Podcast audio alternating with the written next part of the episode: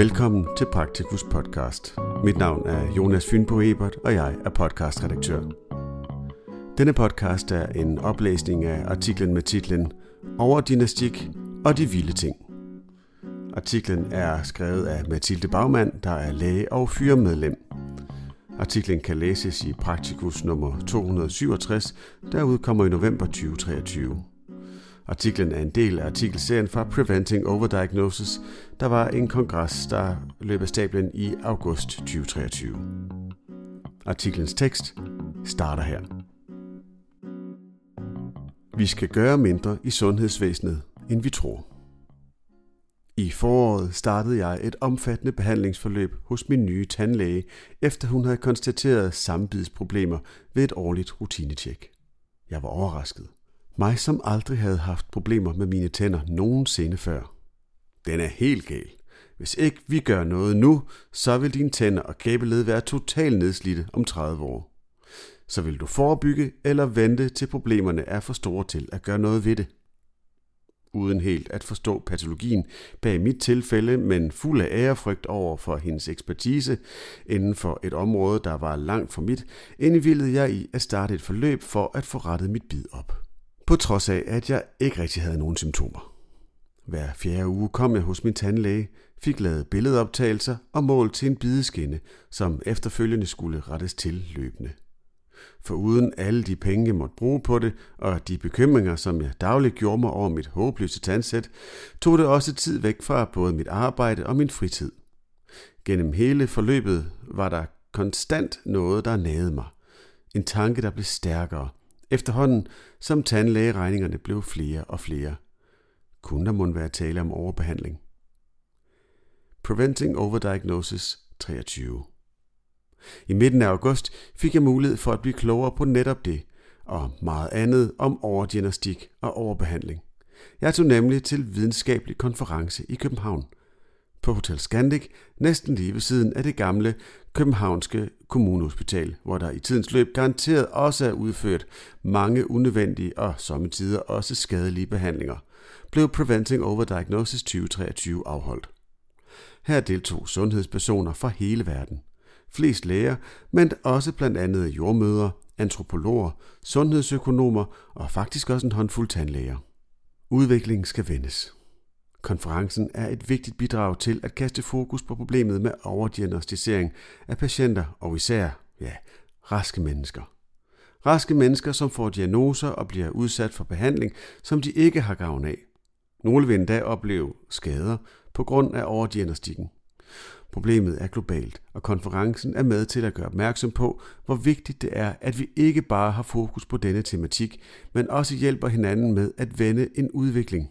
Det er en udvikling, som ifølge økonom Martin Henscher, der som en af de første holdt oplæg på konferencen, kan ende i det globale sundhedsvæsens totale kollaps, hvis vi altså ikke formår at ændre den kurs, som vi er på.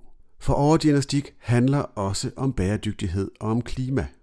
Der er ikke ressourcer nok til at fortsætte på samme måde.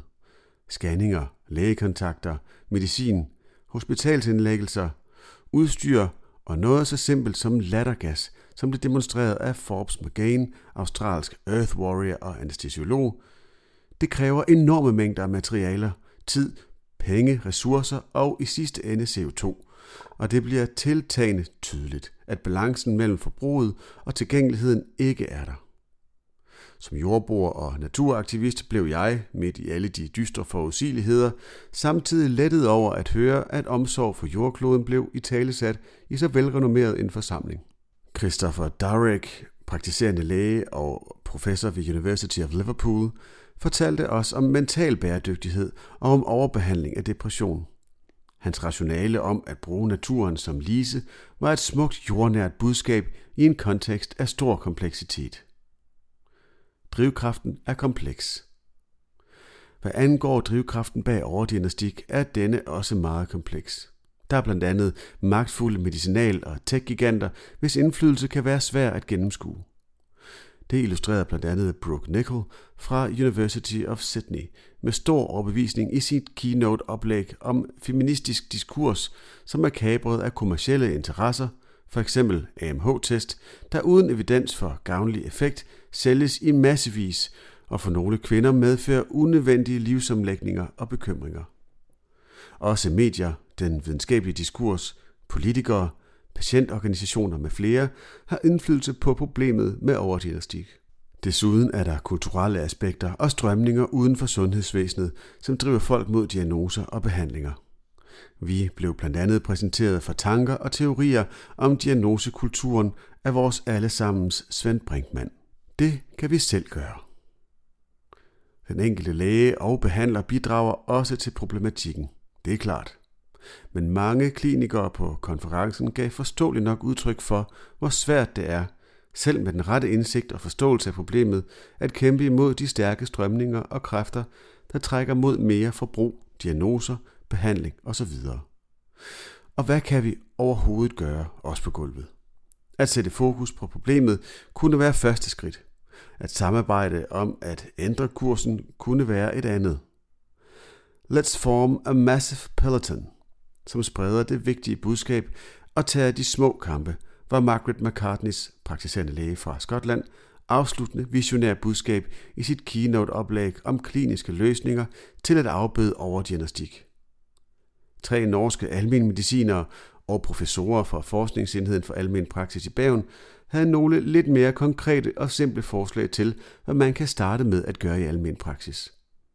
Viden til patienterne på klinikkernes infoskærme og i foldere i venteværelserne om klokkevalg hos fastlægen din, hvor det blandt andet fremgår, at ofte er gode råd den bedste behandling, du kan få, og en podcast om det samme, lavet af læger til patienterne, som kan afspilles, mens man venter på sin konsultation. Jeg har selv et forslag til et konkret tiltag, som folkene bag konferencen kunne gå videre med. En TED-talk om emnet, og med en af de mange karismatiske, veltalende og idealistiske oplægsholdere fra konferencen. Den kunne gå viralt og sprede fokus på de vigtige budskaber. Ikke kun blandt læger og konferencedeltagere, men også blandt almindelige mennesker og andre akademiske grupper, som jo skal bistå os sundhedsfolk med at vende udviklingen. Mæt af indtryk, en lille smule skræmt, men også forhåbningsfuld, vil jeg nu bruge lidt tid på at ligge i min have ved roden af et træ, ikke føle mig syg, glemme alt om min tandlæge og mit måske håbløse sammenbid. Og så vil jeg læse Wendell Berry, som blev anbefalet af før omtalte Chris Darrick. Nedenstående digt indgik i en antologi, som blev foræret i alle nyudklækkede læger i Skotland gennem en årrække. Måske gemmer det på en del af løsningen på overdiagnostikken og sundhedsvæsenets forestående kollaps. Og her kommer digtet. When despair for the world grows in me, and I wake in the night at the least sound, in fear of what my life and my children's lives may be, I go and lie down where the wood drake rests in the beauty on the water and the great heron feeds. I come into the peace of wild things, who do not tax their lives with forethought, of grief. I come into the presence of still water, and I feel above me the day-blind stars waiting for their light. For a time, I rest in the grace of the world and am free. Titlen var The Peace of Wild Things by Wendell Berry, to tusind og tolv. Artiklens tekst slutter her. Artiklen kan som nævnt læses i Praktikus nummer to hundrede og syvogtres, der udkommer i november tyve treogtyve.